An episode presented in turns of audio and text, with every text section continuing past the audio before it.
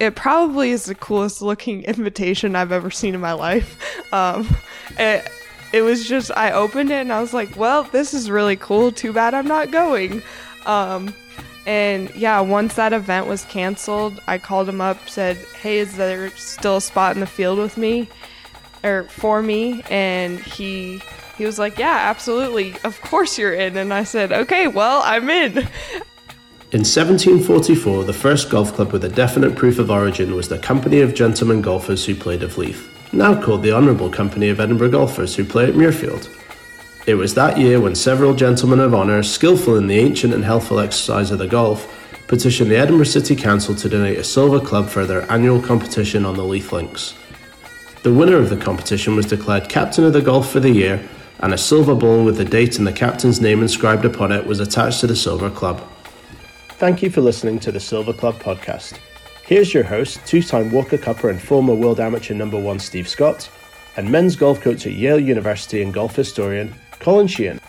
Okay, we are back on Augusta National Women's Amateur Week, and and Colin, it is it's uh, awesome to be back with you again.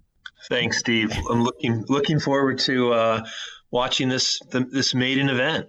It's uh, you know not only do we get one week of Masters coverage and and you know get to watch the Augusta National in its all of its glory. We get we can talk about this really for two weeks uh, ultimately with the Augusta National Women's Amateur. We've got a wonderful guest in Jennifer Kupcho coming up uh, momentarily. The world's number one woman amateur out there, uh, and she will ultimately uh, contend if she if her game is on point. But uh, you know, talk about maybe your your first thoughts of uh, Augusta National and a and a woman playing it as opposed to all of the men we've seen playing it over the years. What do you what do you foresee that that might be different uh, in what we what we're going to see this week?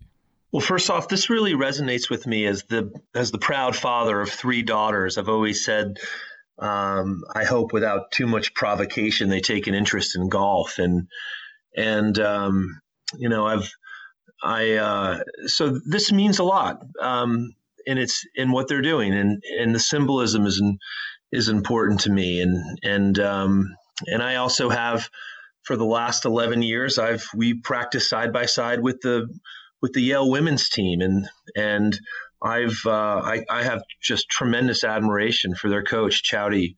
Um, she is just she's she's amazing, and I watch how hard her players and how hard they work and how they put in every bit of effort and sacrifice and blood, sweat, and tears into their season that the men do. And and um, you know what's interesting is we have our banquets together. We share we we have a at the end of the year, the men and women have the have our year end banquet at at Mory's together, and and we get to hear their their captain, you know, giving the outgoing captain give their speeches, and and they elect their captain in the same in the same dinner, and and the coach and all the players and the seniors give toasts and the same, on the same side as you know exactly the same way that the men's team does and it really does like give you an appreciation for for everything that they do in their program and um, and I'm I'm loving that Augusta has come around.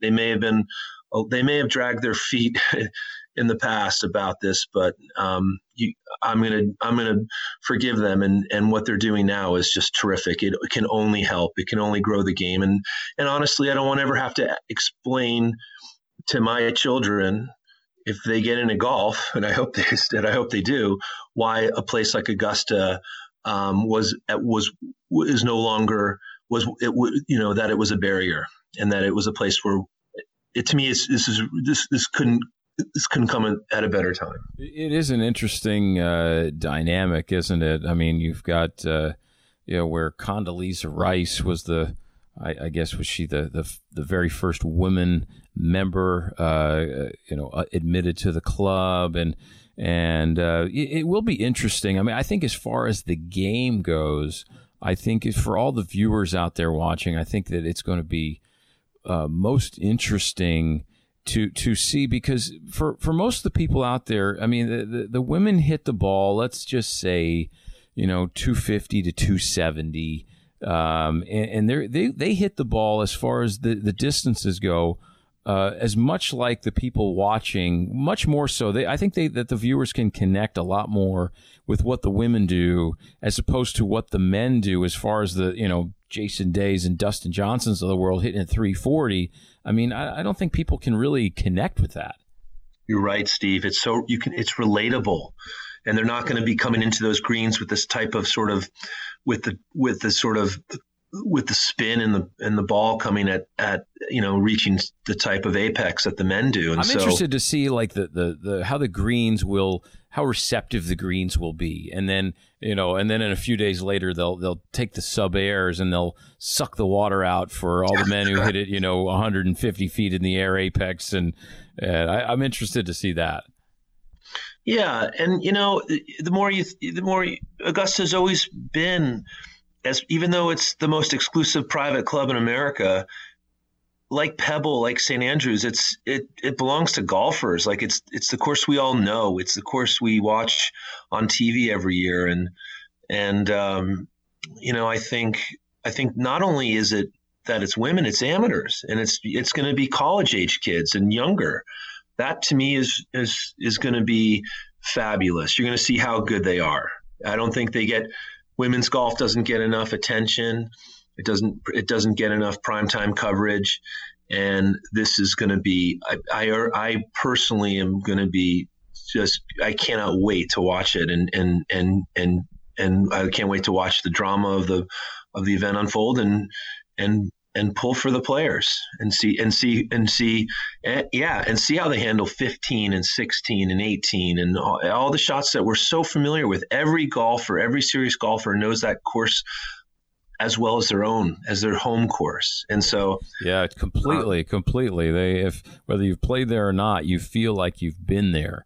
Right. And and it's uh it's it's just a it's a special place. It's so perfect in every sense of the way. And the, and what's kind of neat is I'm seeing some things they're actually doing uh you know similar things with concessions and all that like even over at Champions Retreat where uh, they're playing the first two rounds on Wednesday and Thursday uh, that you know it's not getting as much fanfare obviously because of the name but I mean, Champions Retreat, incidentally, uh, you know, in connection to the Silver Club Golfing Society, that's where we are. Uh, we're having our Silver Club Championship uh, later in the year. Uh, for the top 32 point winners for our society. So that's going to be pretty neat to to be able to see that and knowing that the Silver Club uh, members have a chance to play at uh, Champions Retreat later in the year. So I, I, think that's pretty neat too. Nice.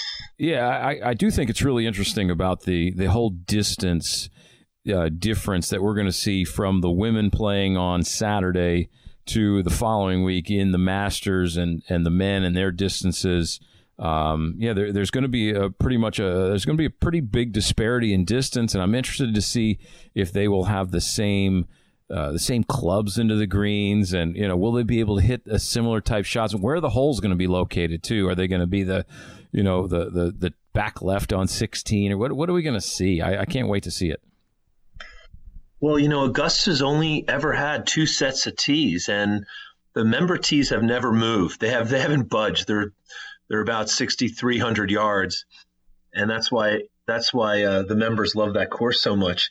It's the other set of tees which have uh, have gone from the so-called Nicklaus tees uh, from his era, the ones he won his his five masters and through the mid 90s until the sort of tiger proofing area era that back tee has gone to 7400 yards and they're really it's it's feast or famine with those two sets of tees um, I, the irony is the women are going to basically play a mostly a, a distance that reflects the members tees um, which everybody loves. That's the playable Augusta National, the one bef- the, for those who don't sort of get all the benefit of the of the distance era.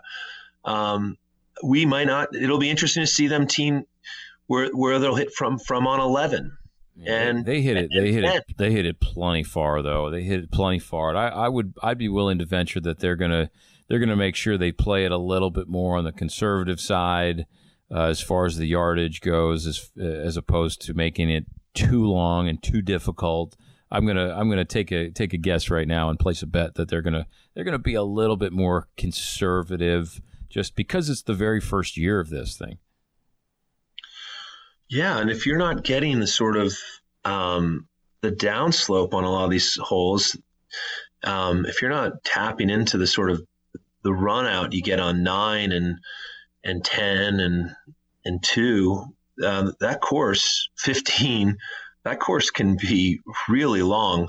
The Yale team, like a lot of college teams, has been blessed to play there from time to time. And if you're not playing it during Masters Week, that golf course is like 8,000 yards. If you're not getting the sort of Masters Week run out that they sort of that they sort of uh, it's, it's, the sticky ryegrass that doesn't make the ball go anywhere.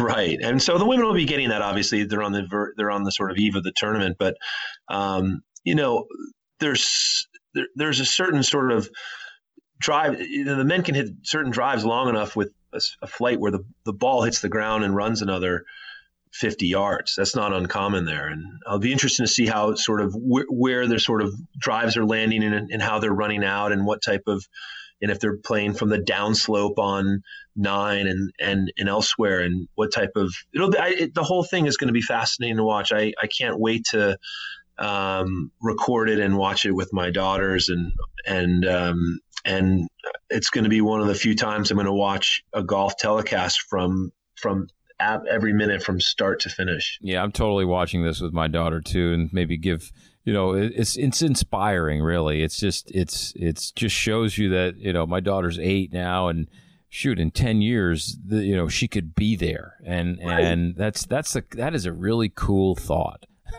right they don't they're it's their this era there's not a single thing they think they there's not there, there's anything they can't they don't think they can do and and so playing augusta national is on that list like that's that's among the possibilities now and and that's very important yeah, the uh, the venue is certainly a, an amazing venue. What what was your before we get to our our our guest and Jennifer Kupcho? What is what was the feeling when you first stepped onto the grounds at Augusta National? What what reverberated in your mind when you when you saw the you know everything that you saw on television maybe growing up? What what was your feelings? Well, I, I, I distinctly remember watching the '86 Masters with my dad in the on the leather couch in our in our old house and jumping out of my out of the chair uh, when yes, he holds sir. he putt on 15, and you know, just that, to me, that's one of the great great moments as, as a, that I have of all my memories with my dad as a kid. And then we didn't deserve it. Uh, thank God the old coach, Coach Patterson, took the Yale golf team there in 1997 as a senior, about about a month before Tiger Woods, who was our age, won that first Masters. And um, among the many highlights was the range. It was the old range, and and the uh, we were hit. You hit just sort of along along Magnolia Lane, and the and the caddy said to us, "You longer hitters." Uh, if you want to hit driver, hit hit over over Magnolia Lane into the other into the other practice facility on the other side. We were literally pumping driver over Magnolia Lane and wow. to the other side. and then it poured on us, and our host went in and we played the last eight holes, just three college kids, three friends, oh, without our host, just us and the caddies. Oh man, um, I, I, you know what was funny and, and, and ironic. I was lucky enough uh, about a month after you played it to play in that 1997 Masters and and uh, you've got to stay in the crow's nest a few nights and we'll get to a little more of that uh, next week when we when we talk uh, more Masters uh, coverage and but it's hard to I mean you could talk probably every podcast episode about about Augusta National and and and some shot that you remember there. And and the greatest part about it really is that it goes back there every single year and the the the history that's built up over time and exactly where you were when you saw Nicklaus you know make his charge and shoot 65 in 1986 and and uh, you know the the inspiration that gave you and and uh, I, I know all the ladies playing in this week's Augusta National Women's Amateur are going to be inspired and uh, to, to go on and, and play great. They're going to be on national television, NBC. It's going to be wonderful. But but right now, without further ado, let's get to Jennifer Kupcho and listen to what the world's number one amateur has to say about her rise to this very spot in her life and all the great things that go around it. Okay, we have taken the Silver Club podcast on the road today. We are in Winston-Salem, North Carolina at the Wake Forest University at the Arnold Palmer Golf Complex, the Dianne Dailey Learning Center. We are sitting here with the world's number one amateur woman golfer, Jennifer Kupcho, the senior here at Wake Forest. Thanks for joining us today, Jennifer. Yeah, thank you so much for having me. I, I know, I know you've uh, you, you, battled a little uh, travel issues today, uh, getting here from the recent uh, collegiate tournament, uh, tire, cars breaking down and things like that. Uh, not that fun as we we go through all this travel stuff? Oh yeah, I've had a couple of different issues with travel plans that actually just this year, so it's kind of interesting to get into that as I know I'm going to be on the road traveling every week in a few months. What, what's some of the what's a, what's a crazy other than today? What was a crazy travel experience that you had? Uh, you know, in the last year, anything that can jump out of your mind? Um, I was going to the Canadian Am actually, and I think our flight got I I was connecting through New York, and our flight got canceled, and then we were trying to get our baggage so that we could stay the night in New York, and then I missed my practice round and just had to go play the course and ended up winning. But oh. it was it was pretty cool. it was, but it was exhausting. It was I didn't get very much sleep at all. Well, maybe maybe you found your secret. You know, you just you, you wake up and you go and you win, right? Well, that's uh, that's pretty cool. I have to I have to kind of start this thing off by congratulating you. Uh, looks like back in January you made your first ever hole in one. Is that correct? I did, yeah. It was insane. Um, I actually got to see it go in, and my team was there, and I it was next to another hole, and my teammates behind our group also saw it go in, and it was just really exciting because all of them knew I hadn't had a hole one, so. I was just jumping up and down and so happy. Isn't this game amazing? You hit so many great shots in your life and and I mean you've played so many tournaments and so many rounds and you'd never seen the ball go in. You never made a one and and it just disappears. It's like a miracle, isn't it? Oh yeah, for sure. And even this summer I was playing in a scramble, like a fun event, and I hit one in from 70 yards and I was awestruck by that because I've never hit one in besides a chip in and then it went in hole in one. That it was just, I was like, whoa, this is kind of cool now. Well, you maybe you save a couple of those for the LPGA Tour coming up, and we'll uh, we'll get into that talk in a second. But just go back a little bit, just kind of uh, you know fill us in a little bit about you know how you how you got into the game and and you know your parents being pretty influential. I know your father Mike has caddied for you on several occasions. Uh, your parents get you into the game. Oh yeah, um, actually, it all kind of started when my dad uh, took a golf class um, in college, and he fell in love with the game. Found my mom they married, loved the game, and then my brother, who's four years older than me, um, they started playing with him, and uh, we had a family men- membership, so I was just the fourth, so I kind of just got dragged into it, and I rode around on the cart for the first couple of years, colored all that kind of stuff, right. and then would jump out and play when I wanted to, and kind of from there, I just fell in love with the game. And how old were you? I was, I think I was like probably five six. Okay, um, all right. Because so, I know I played my first tournament when I was seven. So you so. didn't waste much time in, oh. in jumping into it. Oh no, I was kind of just into it at the beginning. You just loved it, right? And and and yeah, you talk about your brother. Uh, how how much did he motivate you, being the older sibling, to get out there? And and when did you beat him for the first time? I actually don't know when I beat him for the first time. I don't remember that. Um, but yeah, we we always competed against each other in everything. We would go practice together. Um, obviously, he was four years older, so he could drive. So finally, we would just get to go on our own, and I think it was just fun to be able to compete and see him doing good things and then I wanted to be on that level. You said you started when you were 5 or 6, played your first tournament when you were 7. I mean, at, at what point I, did you? Uh, I mean, did you play other sports at all, kind of growing up, or was it just golf, golf, golf? Um, yeah, I pretty much played every sport you could play. Mm-hmm. Um, I played soccer, roller hockey, actually, um, volleyball, basketball. I played mm-hmm. basketball all the way up until high school. Mm-hmm. Um, I think kind of the moment though when I started to play and really like the game was um, all these other sports I'd gotten participation trophies just for playing. And um, my first golf tournament ever, I took second, got a trophy, and I just thought it was another thing. Like, oh, it's just another trophy. Next tournament, it was um, seven years old. We're playing par three courses. Um, and that next tournament, I went out and shot about probably 60 par uh-huh. three course. Uh-huh. And we're walking off the course and my parents ask, are you ready to go? And I was like, well, what about the trophies? And my brother goes, no, there's no trophies. You have to play good in this sport. And that just kind of clicked for me. And from there, mm-hmm. like, it was just a fun game for me. Oh, that's that's neat. Yeah, that's uh, yeah. No, you you get what you uh, what you put out there in this game, right? You don't need a teammate passing you the ball. Although although in the college game, which you're playing currently, it is a bit of a team game. But uh, at the same time, you're the only one in control of your golf ball. And so so was guess it was you know pretty early on where you knew golf was your calling, though, right? I mean, you just uh, you you finished second in your first tournament, so you I guess you knew pretty uh, pretty early on that uh, it was kind of for you. Yeah, um, I mean, I kind of played it all the time. Um, I think I played soccer all the way up until sixth grade, and f- from there, soccer and golf was in the same season in Colorado. So I just obviously had decided golf was my way, so I quit soccer at that point. Um, but I for sure was always playing golf.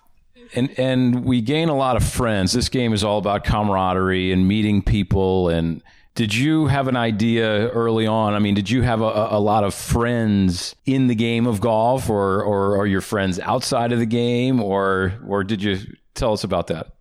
Um, I think all of my friends that were females were probably not inside the game just because I didn't really play nationally. So um, in Colorado, I everyone wanted to beat me, so hmm. I didn't really have friends. Um, but I think a lot of the boys that I played against, like I could compete with them, so I would practice with them and we would always be we would become friends. So I think it was kind of just the competition um, difference there. Yeah, and I have to say that you're. Uh, we have to tell our listeners out there you're from Denver, Colorado, Westminster, Colorado, to be exact. And the ball goes pretty far out there. How do you adjust when you you grew up there and the ball went so far, and then you you, you come to sea level and play golf, or virtually sea level here in North Carolina? Uh, how do how was that transition? Um, I actually always found it easier to go to sea level um, from Colorado, but now that I play only out here, when I have to go play a tournament back in Colorado, I'm like, I have no idea what I'm doing. Like, this is so confusing. So I always wondered how people came and qualified and did stuff in Colorado. And I can definitely see that now being in college and see at sea level. It's fun to watch it go so far out there, right? Oh but, yeah, for but sure. But as as a great player like you are, you always adapt. It doesn't even it doesn't even phase you anymore. I'm sure. And uh, so so, but but as you um, and as you move along, you talked a little about not playing much nationally. Did I did I read that you only played one AJGA tournament in your whole career before coming here to Wake Forest? Yes, I only played one, and it was in Colorado. So, yeah. Wow. So how did how did you get how did, how did you find Wake Forest? I mean, what what drew you all the way across the country over here to you know, to to play at this uh, golf powerhouse? Really. Um. Well, actually, the my going into my junior year, I think it was I qualified for the U.S. Girls Junior, and that's where all of the college coaches are. Like, if you want to get c- recruited, you go to that tournament. Mm-hmm. Um. And I finally qualified for it, and I remember my coach Dianne Dailey. Um, she said that she was walking to her car and she heard the sound of one of my drives and just like turned around was like, "Who's this?" And from there, just watched me. And then the whole ride home, her and um, Kevin Diaz, who was the assistant, uh, they were just searching me up, trying to find a way to get in contact with me. And kind of from there, like a lot of college coaches saw me there because I had made the cut into the 64. Um, mm-hmm. And that's kind of just how I got my name out there was that tournament.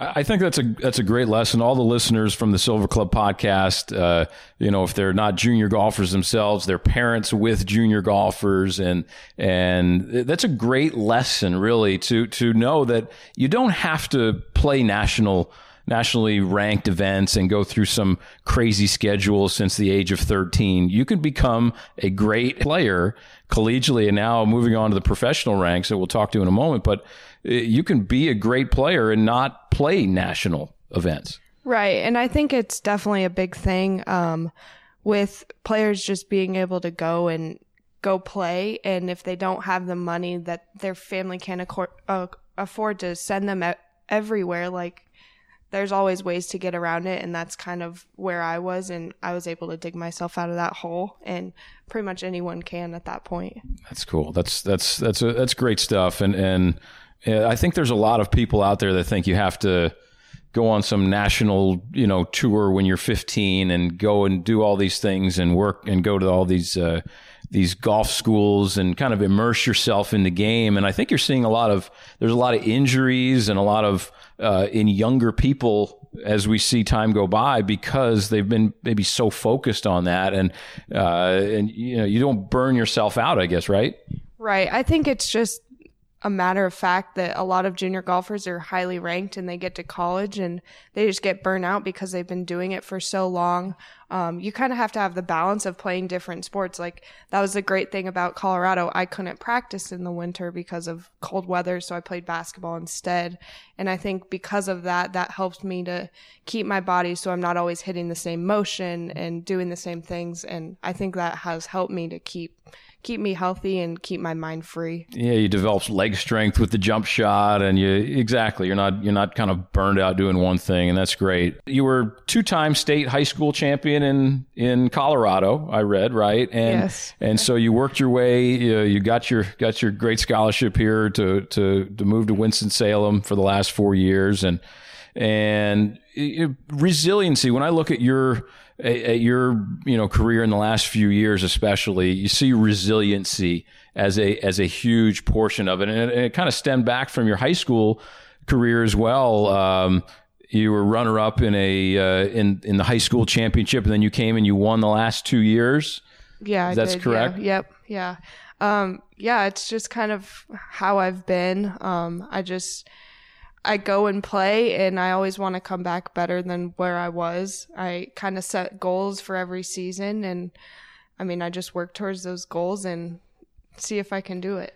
And resiliency really didn't, it, it showed itself the most in the last couple years. Uh, you know, for, for me watching and on the golf channel. And it's been great that the, the women's game and golf, college golf in general has been out there in, in the media and out on television. But, but in 2017 as a sophomore at Rich Harvest Farms, you, you had the lead and, and it, it kind of slipped away from your grasp and you end up finishing runner up there at the individual title. And then the next year, you got to a similar spot at Karsten Creek. This was last year, the summer of, uh, or May 2018. And, and you, you, you came down the stretch. You had a 65 in the opening round. Uh, we're, we're, we're cruising, you know, you had a, about a three shot lead, I believe, after day one. And you kind of had the lead the whole time or right next to the lead. And then, and then it kind of slipped away. And then all of a sudden in that, the 16th hole, the final round, you hole a monster putt to take the lead and, and ultimately really clinch the title at that point. What talk to us about how that how you gained that resiliency to, to jump back and and then make that putt and then ultimately take the title? Um, well, I think at the beginning of that round, it was like I made I can't remember. I think it was bogey double bogey or something like that, and I got I think it was to the eighth hole. It was a par three, and I just looked at my coach Ryan. Um, who was with me the year before and I said, Ryan, it's going to happen again. Like I'm going to lose it again. Um, and he, he looked at me and I think he was a little bit awestruck just cause I had said that. And he said, no, you're going to fight back and you're going to get it. And I was like, no, there's no way. Like I'm so far back. And he was like, come on, just keep fighting. Like you'll get it. And I don't know if my team flipped a switch or if he told them to go start being loud and obnoxious or whatever. But I think on 10 and 11, it was just like my team just got so loud and they were just trying to cheer me on and make me laugh. And they kind of knew that that relaxed me. And I think that helped a lot. Um, and then yeah, when I get to 16, I had actually no idea where I stood. Um, I thought it was kind of me and Jacqueline who was in my group, mm-hmm. and I made birdie. I think she made bogey. Um, but making that putt, it was just, it was amazing. Um, I like I had, I had I didn't know what to do with myself. I was like, wow, that was like, it was just so perfect because I saw the line and then I hit it and it was just like, oh my gosh, that's going in. That's going in. Oh my gosh, it went in. And it was just, it was amazing. Um, and then, I mean, I even got, like, I still had no idea. I didn't know until I was on 18 green and I looked looking at my putt and I looked through and saw my teammates all holding water and I was like, okay, well, they're very confident I'm going to make this putt or I have a very good lead. So I don't know which one it is, but here we go. Um, and it was just, it was crazy to be able to do that. It was just a crazy round and to come out after it and look at my coach and just say, Hey, we finally did it. Like it's been a whole long stretch this whole year and we finally did it. And what was it like for you to come back on campus after that, being the very first woman in Wake Forest history to ever win an NCAA individual title? Uh, did you go out on the football field in front of everybody or what, like, what was it like when you came back? Well, I didn't come back right after it. I came back the next fall, but, um, yeah, so we got to go on the football or I got to go on the football team or field and go with my team and it was just a great experience. Um, I know like some of my teachers are like, "Oh, like congrats, that's so cool." It I mean, it was just really cool to be in that kind of environment and everybody was able to uh, encourage me and be like, "Wow, you finally did it after that whole track the whole first or the year before that so it was just a great experience. And you've set some uh, you've set some great records here at wake forest. Uh, one was the uh, lowest stroke average ever 70.60 i believe was the uh, was the final number. You know you, you talked a little about goals and setting goals uh, is is is stroke average a goal for you at the beginning of the year, or or what what is what are your goals right now as you're you're in college and you're transitioning into the professional game soon? I mean, you know, uh, have you planned your goals out, or are they kind of separated by amateur, and then when you cross the line to be a professional, uh, do you have will you have some separate goals? Um, I think right now, at least just for this wake season, the rest of the year, um, I mean, there's obviously the goal of um, coming back and possibly winning the national championship again. I know that would be super cool to follow that in Wake Forest history. Um, I know another one I have is um, to break the record of how many wins someone at Wake has had. I can't remember how many that is, but I think I would need two or three more. So kind of getting down on that one, so I need to pick up the pace. But um, other than that, like um, win ACCs, I've been so close a couple mm-hmm. years, so that would be super cool. Mm-hmm. Um, and then going on to LPGA, I don't really have specific goals. Obviously, I want to earn my card back. Um, missing half the season coming with coming back to school, mm-hmm. so being in the top 100 on the money list would be that main goal there.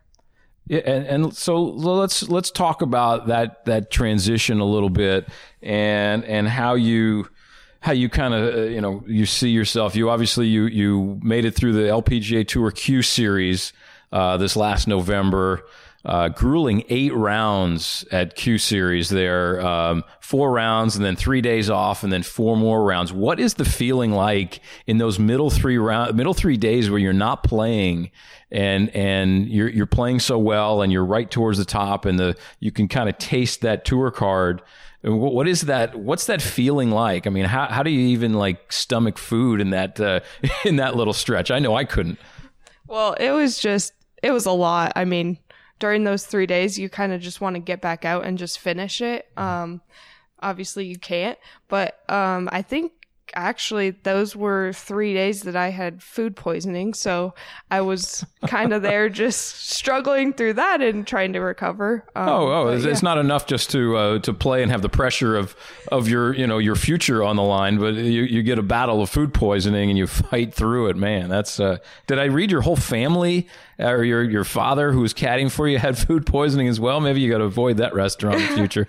yeah, it was. Yeah, I had it. I had the worst of it, and then my dad had it and my mom also had it. So it was not good, but we got through it. So Yikes! Yikes! So, so, and as you you you had a great finish last year at the on the LPGA tour because of your NCAA finish, uh, winning the the NCAA title. Uh, you were offered an exemption into the Marathon Classic.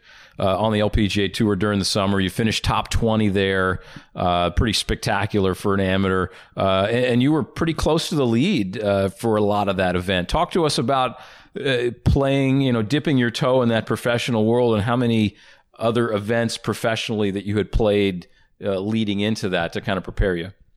Well, yeah, before that, I had only played um, the two US Opens the two years before. Um, so I kind of had seen everyone and not been awestruck by at least being there and practicing on the same places as them.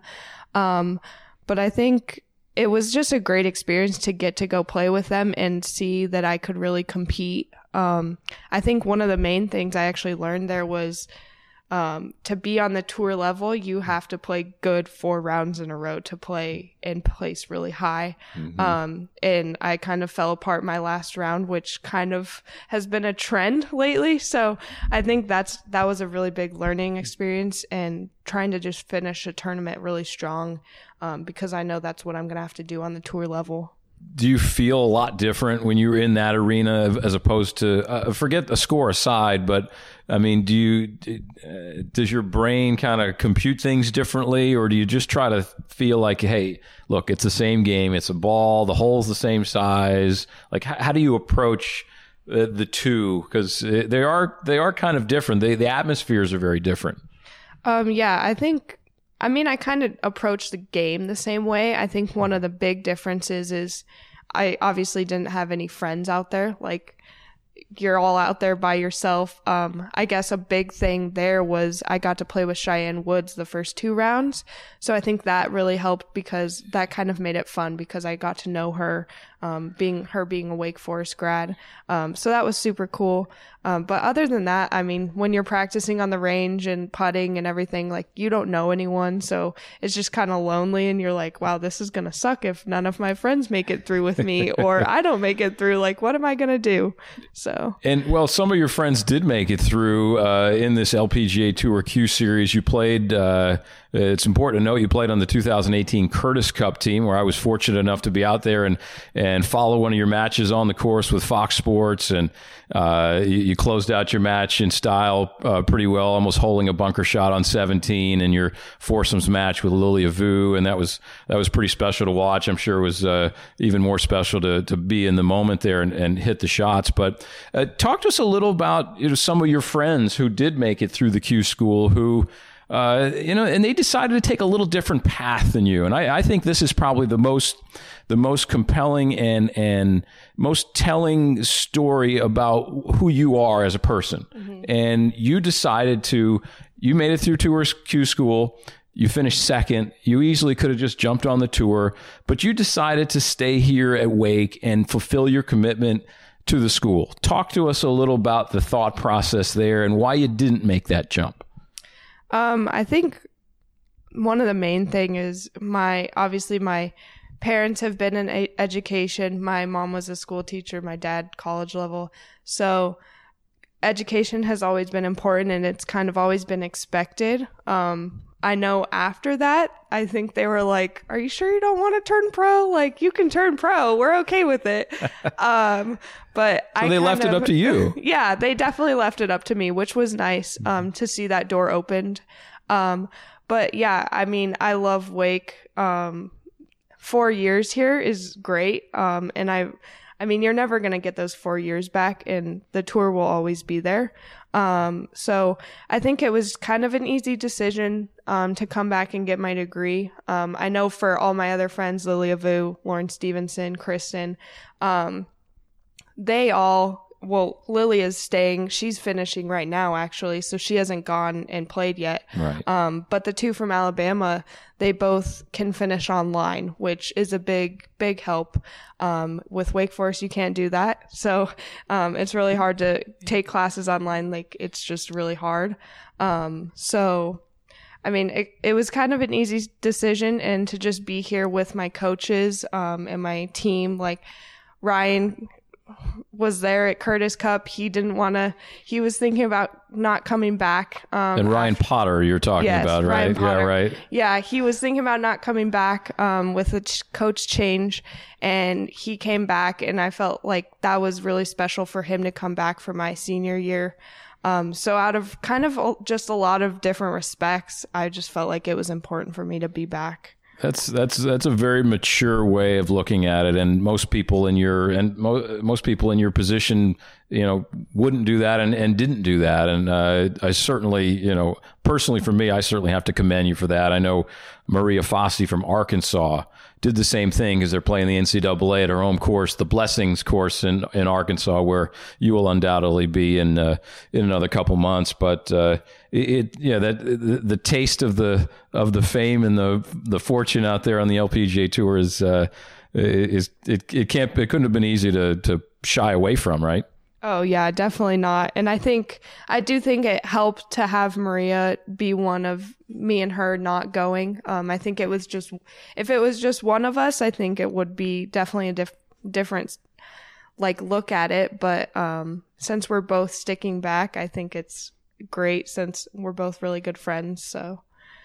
That's really neat. Yeah, the, the tour game will always be there. This the collegiate life and these col- uh, these college days uh, they they don't they don't come around all the time. And when you cross that bridge, when you or you go over that wall from the amateur game to the pro game, you, you, lose something in the process. I know when I played at University of Florida and made that jump, you know, you, you there's you kind of you, in a way you look back and say, you know, I wish I could still kind of hang out there. And since the Silver Club podcast uh, revolves around the competitive game and and the amateur competitive game, uh, you know, specifically reflect on some of the things that you do in your game when you're out here we're out here at the at this arnold palmer golf complex and you know, you're out practicing a lot and it's right on campus on uh, the wake forest campus here when you come out here to practice and work on your game whether it's here or even at a tournament site what are a few of the things that you do with your game to keep your game sharp um, well i think one of my strengths is hitting um, and I'm pretty strong in that area. So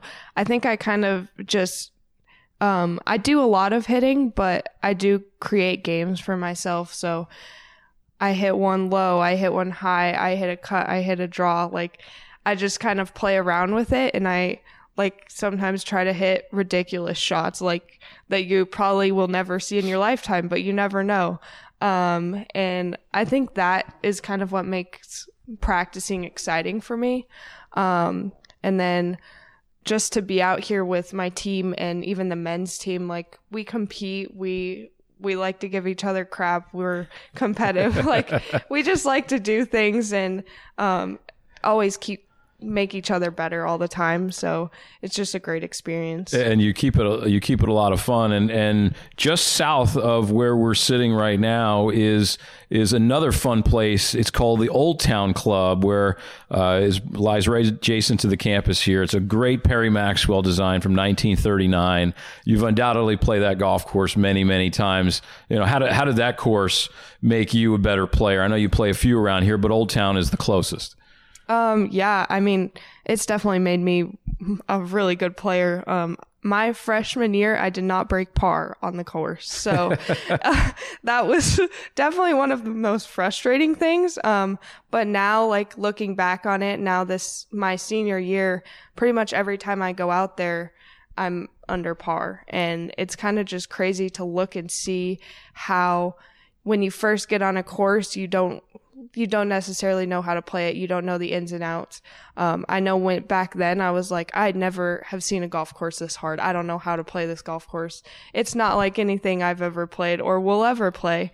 Um, but I think just changing your mindset and kind of looking at it as it's an opportunity for me to get better. It's really tra- challenging compared to what we play. Um, that made me help me to play it way better a lot of uneven lies out there. I know maybe uh, they say the only flat lies you get on the golf course are on each tee box. So uh, uh, pretty cool, pretty cool design. Uh, it's got some of the, the neatest features of any. If you're into architecture or anything like that, some of the neatest features of any golf course you'll ever play. But what's your low round that you've you've shot over there? I think maybe like a couple or three under. Three under. It's, that's okay. It's not. It's not super low. It's definitely very challenging. Like even if you're hitting it on the green, there's no guarantee that you're gonna make a five footer. Like it, it could break two feet in five in a five footer. So it's it's definitely tough. Okay, everywhere. good. I thought that was just me. I had a tough time reading those greens too, so uh, I thought that was just me. Oh no, it's hard. Uh, all right, we're almost done here. Just to just to kind of you know put a bow on this thing, uh, you are going to be playing in the Augusta National Women's Amateur, uh, a a a site you know at Augusta National that is, has largely been male dominated. They've opened it up for the best women amateurs in the world uh, here in early April. Uh, talk to us a little about the process because I know you you you had an you ha- originally had a college event scheduled at during the same time in early April, and that event was canceled, and you turned down the invitation. I so I read uh, to play in the Augusta National Women's Amateur, and I and I read somewhere where your your your brother said you were insane for for for doing that and not maybe having a chance to play at Augusta National, and then the the collegiate event was canceled, and then you called him back up and said, "Hey, I'm in." oh, and, and so, but talk to us about about getting the invitation and and and what it would mean to you and and and have you pictured walking down that 18th hole with a five shot lead and you're on NBC national television and winning the very first Augusta National Women's Amateur? I mean, it would be super cool. I getting the invitation, like it it probably is the coolest looking invitation I've ever seen in my life. Um it it was just I opened it and I was like, well, this is really cool. Too bad I'm not going. Um and yeah, once that event was canceled, I called him up, said, Hey, is there still a spot in the field with me or for me? And he, he was like, Yeah, absolutely. Of course you're in. And I said, Okay, well, I'm in. Um, and I mean, it would just be super cool to go play Augusta. I've played it one time, so You have okay. to play it in a tournament field, it would be it's super cool to be able to do that and just go compete on the on the course. Well, that's that's great, and we, you know, all of our listeners are going to be are going to be tuned in and watching. I know I will. Uh, very exciting time for Jennifer Kupcho's life, the women's game, uh, and then you're soon going to be uh, moving on to the professional ranks. Right, uh, you're going to turn pro right following the NCAA uh, championship. Is that correct? Yes, yep. And what, what's your first tournament, and how many events do you think you're going to end up playing in? Uh, how many do you think you can get in for the course of the year? Um, well, if I qualify for the US Open, that will be my first event. Um, if not, I think there's a tournament. It's t- week after, and I believe it's in New Jersey. Um, but I don't know the exact number um, that I'll play in. Obviously, it depends if I can get up and play in majors. Um, but I think it's around eight or nine. So it's not final finalized yet. I don't. There's a lot going on. So Sure, sure, sure. I'm sure there is, but uh, yeah, you're not sure of the number, but we are sure of the number here at the Silver Club Podcast. You are number one in our book for a lot of reasons. Number one, you're the you're first female on our podcast, and we uh, we couldn't be happier with a with the number one women's amateur in the game with with Jennifer Kupcho here with us, and and I can't thank you enough for your time. I know you're so busy. You got to get back out there and practice and keep grinding and working on your game. And uh, and we're going to see you on the in the LPGA uh, winner's circle. I think before the end of the year. well, thank you so much for having me on. Once again, thanks to Jennifer Kupcho for joining us on this Silver Club podcast. Remember, check us out on social media at Silver Club Golf on Instagram and Twitter, as well as Silver Club Golfing Society on the web. Until next time, thanks for listening to this Silver Club podcast.